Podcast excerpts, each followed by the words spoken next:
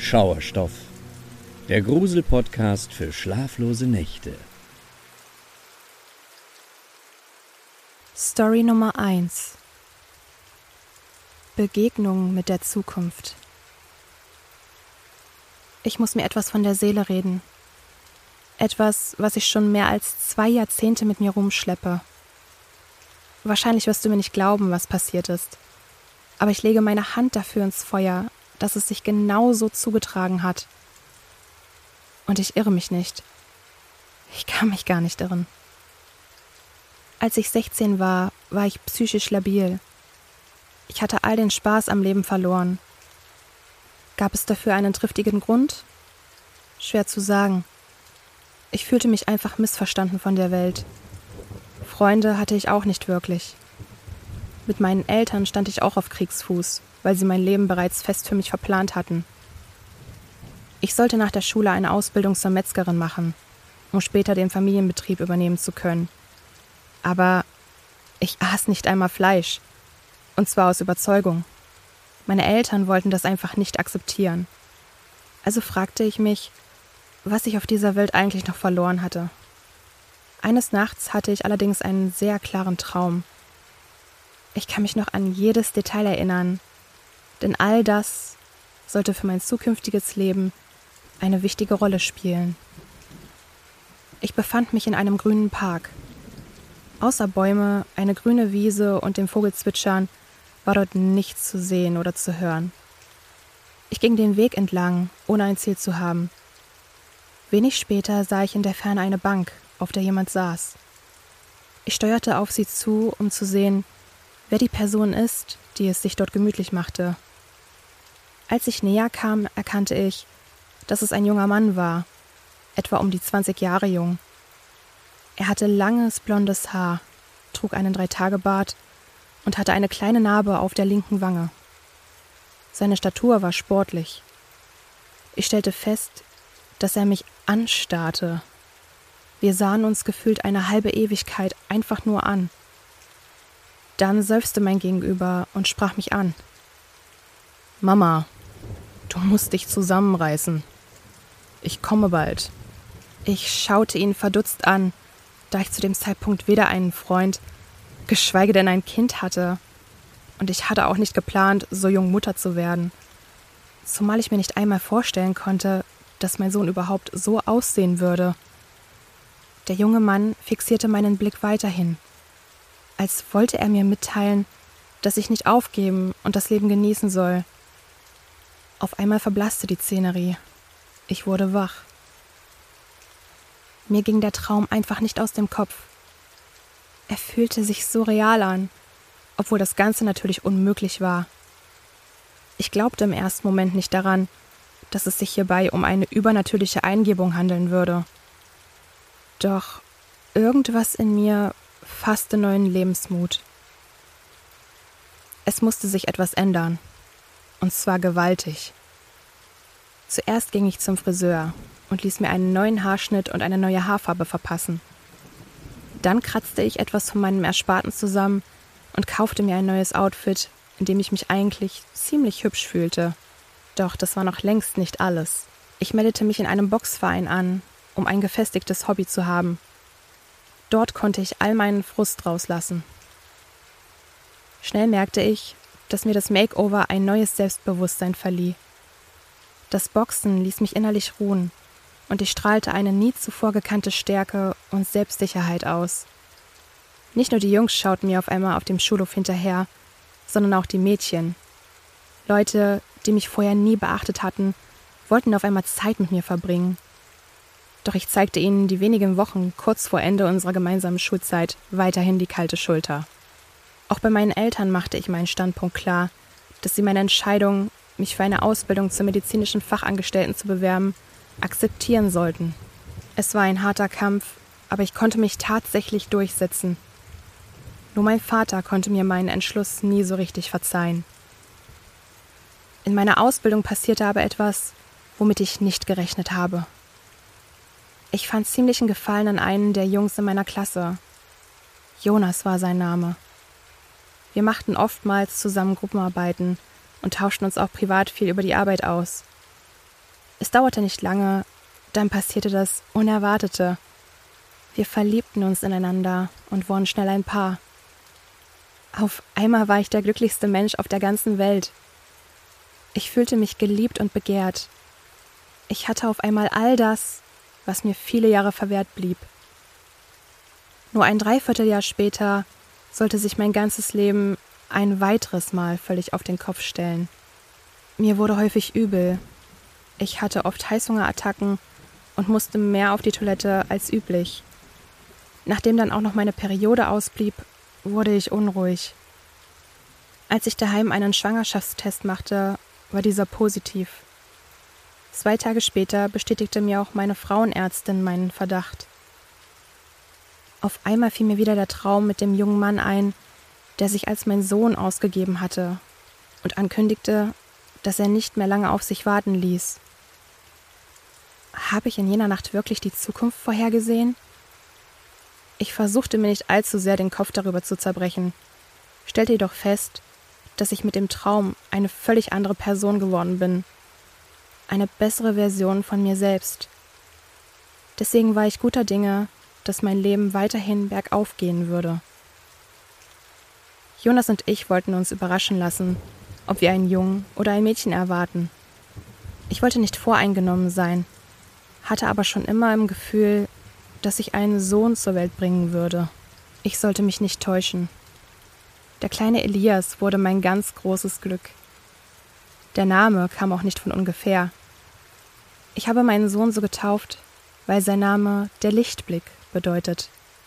Mein Lichtblick.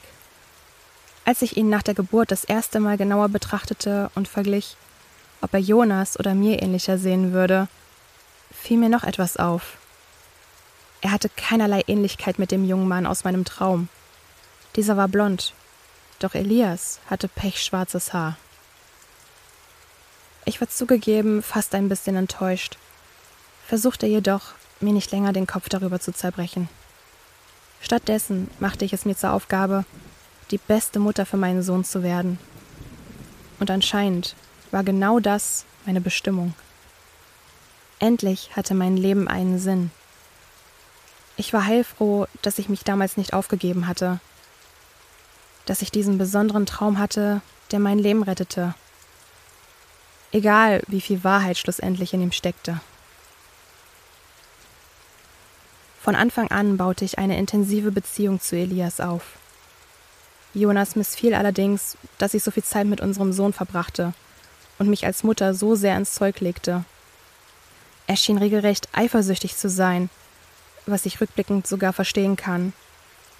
Doch dieser kleine Junge brauchte nun mal seine Mutter. Und seine Mutter brauchte ihn umgekehrt mindestens genauso. Die Jahre vergingen im Nu, und während das Band zwischen Elias und mir immer stärker wurde, kam es zwischen Jonas und mir immer mehr zum Bruch. Lange Zeit stritten wir uns noch, wenn der Junge bereits im Bett war. Doch je älter Elias wurde, umso weniger konnten wir ihm etwas vormachen. Eines Abends eskalierte der Streit so heftig, dass Jonas mir beinahe eine runtergehauen hätte. Elias stellte sich schützend vor mich und brüllte: Lass Mama in Ruhe! Jonas entschuldigte sich sofort. Trotzdem wusste ich, dass nur eine Trennung für alle Beteiligten das Beste wäre. Fortan zog ich Elias fast alleine groß. Nur die Wochenenden verbrachte er manchmal beim Papa. Elias machte sich gut in der Schule, ganz von allein. Er war ein zielstrebiger Bursche und hatte große Pläne. Ich musste ihn nicht zum Lernen zwingen. Dazu war er ziemlich angesehen in der Schule, war sogar als Streitschlichter bekannt. Nach dem Abitur wollte er sich erstmal sozial im Ausland engagieren. Die Trennung von ihm schmerzte sehr, aber ich wollte ihm nicht im Weg stehen. Ich war so stolz auf meinen Sohn. Elias schickte mir in regelmäßigen Abständen Postkarten von den Orten, die er durch seine soziale Arbeit besuchte. Und er rief mich mindestens alle zwei Wochen einmal an. Für damalige Verhältnisse war das nicht wenig. Ich merkte, dass er mich trotz allem als Mutter noch immer schätzte und die Entfernung kein Hindernis für unsere Beziehung war. Doch er blieb länger fort, als ich es angenommen hatte. drei Jahre. Er hatte sich in ein Mädchen verliebt, mit dem er sich etwas im Ausland aufbauen wollte, erzählte er mir eines Abends am Telefon. Ich freute mich für ihn, aber war auch ein bisschen traurig. Er fehlte mir so sehr. Elias spürte, wie sehr mein Mutterherz litt und versprach sogar, mir zum Trost einige Bilder zu schicken. Damals war er gerade in Lateinamerika. Zu unser aller Ärgernis erreichte mich der Brief mit den Fotos jedoch nie. Er musste irgendwie unterwegs verloren gegangen sein. Drei Monate später kündigte er jedoch an, dass er mich zusammen mit seiner Partnerin über Weihnachten besuchen wollte. Ich zählte die Tage und konnte es kaum erwarten, meinen Sohn endlich wieder in die Arme zu schließen. Am 24. Dezember fand ich mich schließlich in der Ankunftshalle des Flughafens wieder. Mein Herz klopfte wie wild. Drei Jahre lang hatten wir uns nicht gesehen. Vor meinem inneren Auge zog unsere ganze Beziehung noch einmal an mir vorbei. Geburtstage, Schulabschlüsse, gemeinsame Reisen. Wir hatten so viel zusammen erlebt. War das Band zwischen uns immer noch so stark wie damals?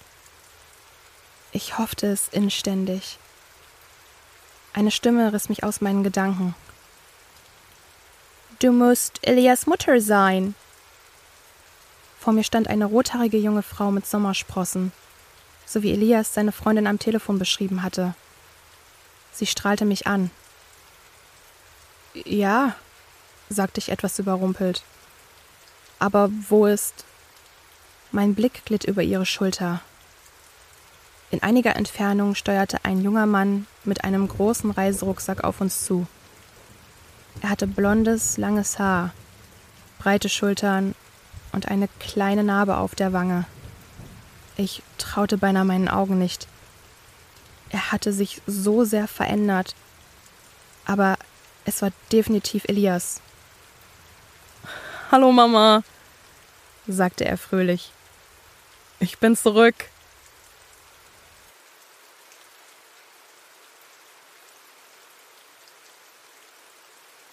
Story Nummer 2 Der flüsternde Tod Ich möchte euch von meinem Freund Chris erzählen.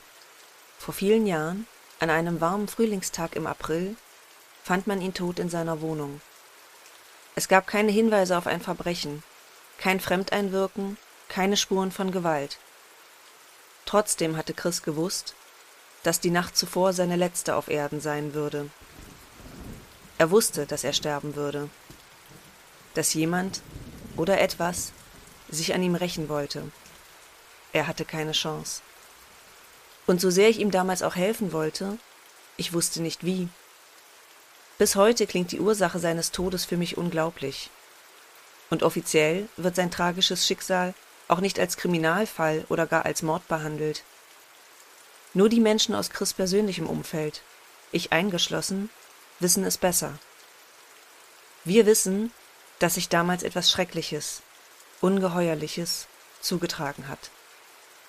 Aber fangen wir ganz von vorne an. Chris war ein toller Mensch. Mit 35 hatte er einen neuen Gipfel seiner Karriere erklommen und arbeitete als Musikmanager bei einem Label in Seattle, nachdem er zuvor in unserer Heimatstadt als Moderator bei einem kleinen Radiosender angestellt war. Chris gefiel sein neuer Job in der großen Stadt, auch wenn er dafür seine Familie und auch Freunde wie mich zurücklassen musste. Er war ein freundlicher, geselliger Typ, der schnell Anschluss fand. Auch in Sachen Fitness und Gesundheit achtete er auf sich. Chris ging mehrmals die Woche ins Fitnessstudio, ernährte sich gut und nahm diverse Vitaminpräparate. Er war durch und durch topfit und gesund. Etwas später werdet ihr verstehen, warum ich das so explizit erwähne. Doch auch Chris Leben war natürlich nicht perfekt. Obwohl er ein gut aussehender, netter und gebildeter Mann war, suchte er immer noch nach seinem passenden Gegenstück und war daher bereits seit einigen Jahren Single. Auf der anderen Seite hatte er ohne Partnerin oder Familie natürlich gewisse Freiheiten und war beruflich flexibler. Denn sein Job als Musikmanager brachte es auch mit sich, sich mit Kollegen aus der Branche auszutauschen und folglich viel zu reisen. Eine Woche vor seinem Tod brach Chris zu einer solchen Reise auf und traf sich mit anderen Musikmanagern und Produzenten in San Francisco. Dieser Geschäftsabend in einem schicken Restaurant sollte auch eine folgenschwere Begegnung für ihn beinhalten. Unter den Gästen am Tisch war eine Frau, mit der Chris relativ schnell ins Gespräch kam. Sie war deutlich älter als er, etwa Mitte 50, doch sie teilte mit ihm ein sehr spezielles Hobby. Das Interesse an altertümlicher Musik, speziell jener Musik des alten Ägyptens. Chris war noch nie auf jemanden getroffen, der dasselbe außergewöhnliche Interesse hatte wie er. Entsprechend stieg er natürlich begeistert in das Gespräch mit der Unbekannten ein, und die beiden unterhielten sich den ganzen Abend lang prächtig. Mit der Zeit kristallisierte sich jedoch eine gewisse, sagen wir mal, Interessensschieflage heraus. Denn während Chris sich einfach nur an dem guten Austausch erfreute und ansonsten höchstens ein freundschaftliches Interesse an seiner Gesprächspartnerin hatte, schien sein Gegenüber eindeutig mehr zu wollen. Je mehr der Abend fortschritt und je mehr Drinks flossen, umso deutlicher machte sie ihre Absichten. Anfangs war es noch harmloses Flirten, das Chris einfach höflich weglächelte in der Hoffnung, sie würde den Wink verstehen. Doch als es bereits auf Mitternacht zuging und die Mehrzahl der anderen Gäste bereits gegangen war, wurde die Frau immer konkreter und zudringlicher. Sie schlug vor, dass Chris mit zu ihr nach Hause kommen könnte. Dieser lehnte höflich ab, doch seine Gesprächspartnerin gab sich nicht damit zufrieden und insistierte immer wieder, dass sie den Abend bei ihr fortsetzen sollten. Nachdem Chris mehrmals höflich abgelehnt hatte, reichte es ihm schließlich. Er stand auf, legte seinen Rechnungsbetrag auf den Tisch und verabschiedete sich. In diesem Moment schien bei der Frau regelrecht ein Schalter umgelegt worden zu sein. Mit wütenden Augen funkelte sie ihn an und sagte Wie du willst, aber das wirst du noch bereuen. Ich bin nämlich eine Hexe und ich habe dich gerade verflucht. In einer Woche bist du tot. Chris konnte gar nicht anders, als in dem Moment loszuprusten und in Gelächter auszubrechen. Diese Frau schien wirklich ein paar Schrauben locker zu haben. Kopfschüttelnd verließ er das Restaurant und ging seiner Wege. Am nächsten Morgen rief er mich an und erzählte mir von seiner bizarren Begegnung. Ich hielt die Worte der Frau natürlich auch für ausgemachten Unsinn. Zu diesem Zeitpunkt war es nicht viel mehr als eine skurrile Geschichte. Entsprechend schnell vergaß Chris diese Begegnung wieder. Doch das sollte sich bald ändern. Zwei Tage später, wieder zurück in Seattle, ging Chris wie jeden Abend gegen 23 Uhr ins Bett. Es war ein langer Tag gewesen und er war entsprechend erledigt. Doch etwas ließ ihn nicht einschlafen. Erst dachte er noch, er wäre einfach gestresst und hätte Probleme, innerlich runterzukommen. Doch während er dort mit offenen Augen in der Dunkelheit lag, wurde es immer deutlicher. Chris hörte ein leises Flüstern. Zuerst war es nur hauchzart, mehr wie ein Säuseln des Windes, doch dann wurde es immer klarer. Es klang, als käme es aus dem Wohnzimmer. Chris war urplötzlich alarmiert. Wurde etwa gerade bei ihm eingebrochen? Geräuschlos stand er auf und tappte auf leisen Sohlen zur Schlafzimmertür. Er öffnete sie einen Spalt und lauschte. Ganz klar, da war es. Das Flüstern war jetzt noch deutlicher zu hören. Chris schnappte sich einen Baseballschläger und ging hinaus auf den Korridor. Er war sich jetzt absolut sicher, dass sich jemand in seiner Wohnung befand. Doch als er blitzschnell um die Ecke bog und ins Wohnzimmer spähte, war dort niemand.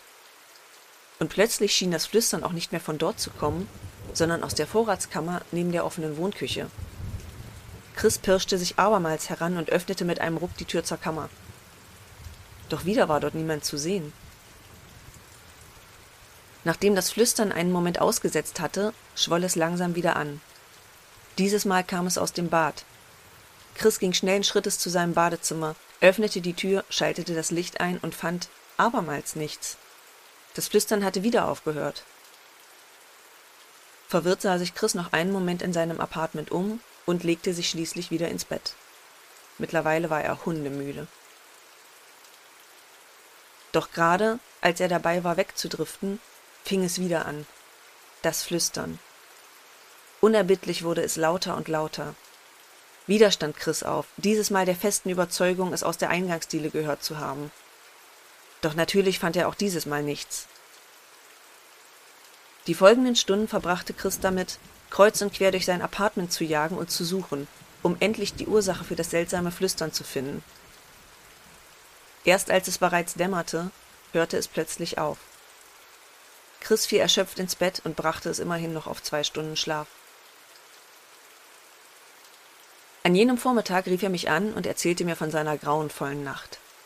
Wir waren beide weder religiös noch abergläubisch und gaben vor allem Chris stressigen Berufsalltag die Schuld.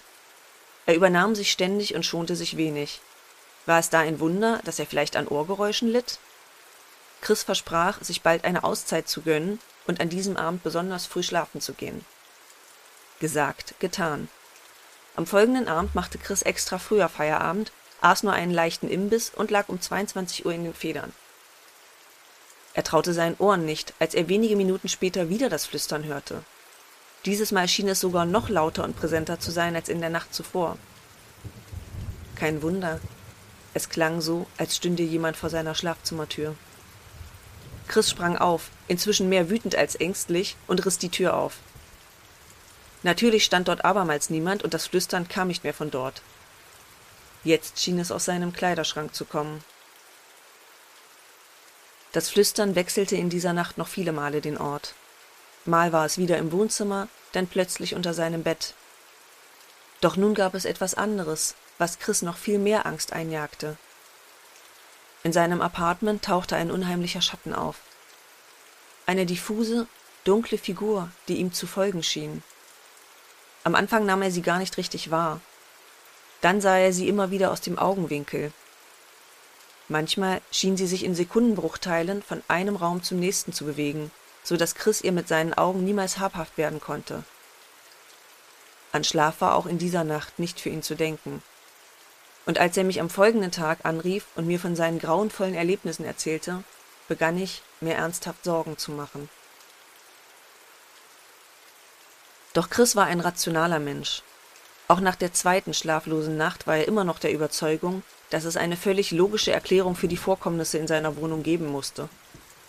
Inzwischen litt er eindeutig unter Schlafmangel, was doch bestimmt Halluzinationen triggern musste. Oder es gab eine ganz andere Erklärung, wie etwa ein Problem mit der Geräuschdämmung im Gebäude? Oder war das alles einfach ein schlechter Scherz? So weitergehen konnte es jedenfalls nicht. Und da Chris nun auch seinen Arbeitstag als Musikmanager kaum noch bewältigen konnte, beschloss er an diesem Abend zu schlafen, egal wer oder was ihn dabei terrorisieren würde.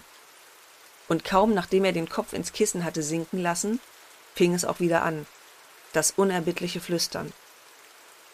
Scheiß drauf, dachte Chris. Ich muss einfach schlafen. Und tatsächlich gelang es ihm schließlich, einzuschlafen.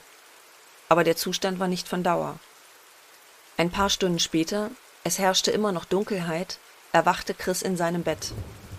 Das Flüstern hatte aufgehört, und einen Augenblick lang glaubte er, er habe diesen quälenden Psychoterror nun endlich überwunden. Doch dann spürte er, dass er sich nicht mehr bewegen konnte.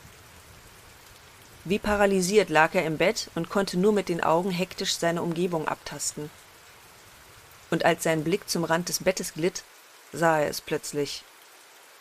Neben ihm stieg langsam der dunkle Schatten auf, jene finstere Gestalt, die ihn schon in der Nacht zuvor heimgesucht hatte. Sie wuchs immer mehr in die Höhe, bis sie sich schließlich bedrohlich über sein Bett neigte.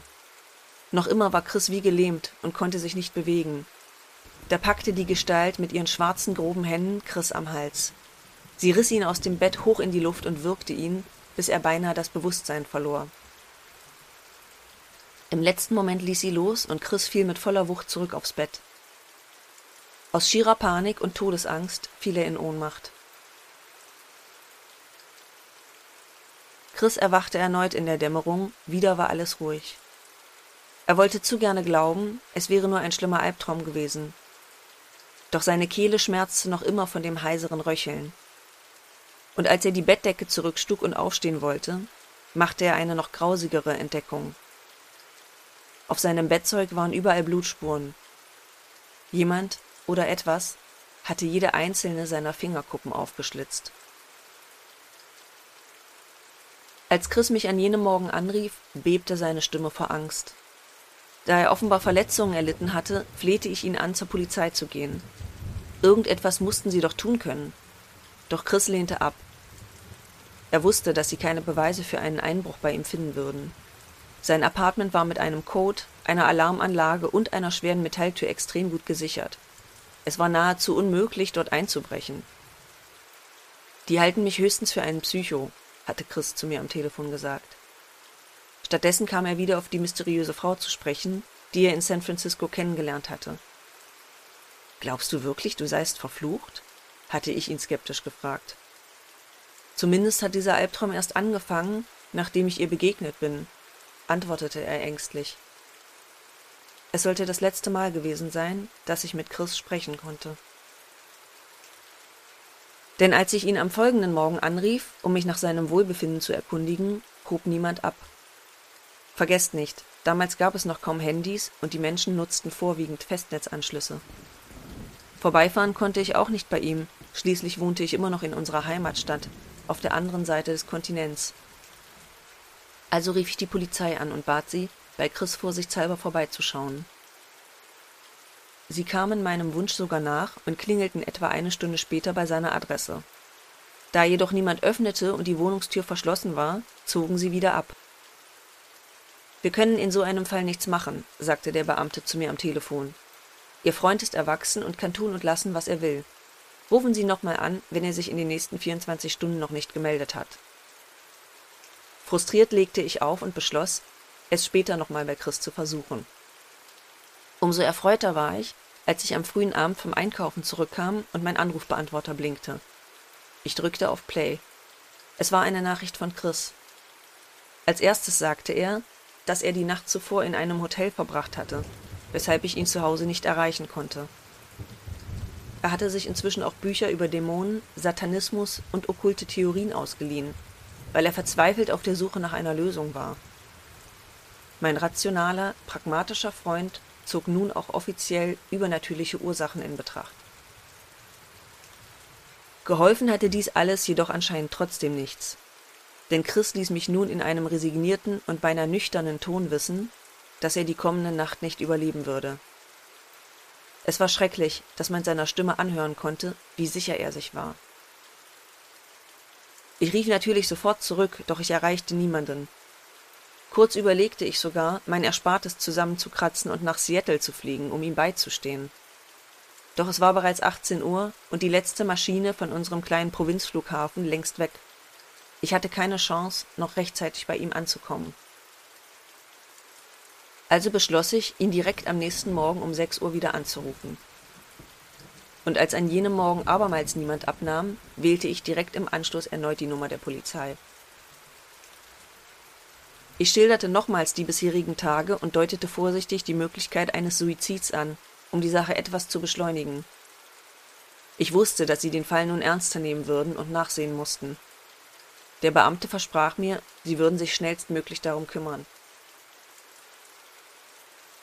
An jenem Morgen des 18. April fand die Polizei meinen Freund Chris tot in seinem Apartment. Es gab keine Spuren, dass jemand sich gewaltsam Zutritt zur Wohnung verschafft hatte. Keine Kampfspuren, nichts wurde gestohlen, alles stand an seinem rechtmäßigen Platz. Zur Verwunderung der Polizei befanden sich in der Wohnung außerdem zahlreiche heruntergebrannte Kerzen und Kruzifixe. Außerdem hatte Chris Salz über jede Türschwelle gestreut. Doch auch diese Maßnahmen hatten ihn scheinbar nicht schützen können. Sie fanden Chris in seiner Badewanne. Es war kein Wasser eingelassen und er war vollständig bekleidet. Er kniete in der Wanne, lehnte mit dem Kopf an den Fliesen und hatte die Hände wie zum Gebet gefaltet. Man fand keine Verletzungen an seinem Körper. Seine offizielle Todesursache lautete Herzinfarkt. Bis heute frage ich mich, wie konnte das sein? Wie war es möglich, dass ein gesunder, junger Mann, der Sport trieb und auf sich achtete, so aus dem Leben scheiden musste? Hatte Chris eine Woche vor seinem Tod vielleicht eine psychotische Episode, die schlussendlich in einen Herzinfarkt mündete? Hatte er sich selbst zu Tode erschreckt? Oder war alles doch ganz anders? War Chris von einer mysteriösen Frau, einem bösartigen Geschöpf, derart bestraft worden, weil er ihr Interesse nicht erwiderte? War er tatsächlich verflucht und dazu verdammt, einen grausamen, sinnlosen Tod zu sterben? So absurd mir diese Erklärung vorkommt, so seltsam finde ich auch die Theorie eines natürlichen Todes. Ich kannte meinen Freund. Er war psychisch stabil, überzeugter Agnostiker und es gab keine sonstigen Herzkrankheiten in seiner Familie. Es ergab einfach absolut keinen Sinn. Da sein Tod seitens der Behörden nicht als Verbrechen behandelt wurde, suchte auch niemand nach der mysteriösen Frau aus San Francisco. Chris hatte mir ihren Namen ohnehin nicht mehr nennen können. Und was wäre schon dabei herausgekommen? Ich kann nur hoffen, dass ihr schrecklicher Fluch, wenn es tatsächlich einen gegeben hatte, nicht noch weitere Menschen getroffen hat. Eine Sache habe ich aus Chris Tod aber in jedem Fall gelernt. Das Leben ist kostbar und manchmal viel zu schnell vorüber. Und tief im Innern sind wir doch alle deutlich verletzlicher, als wir es wahrhaben möchten.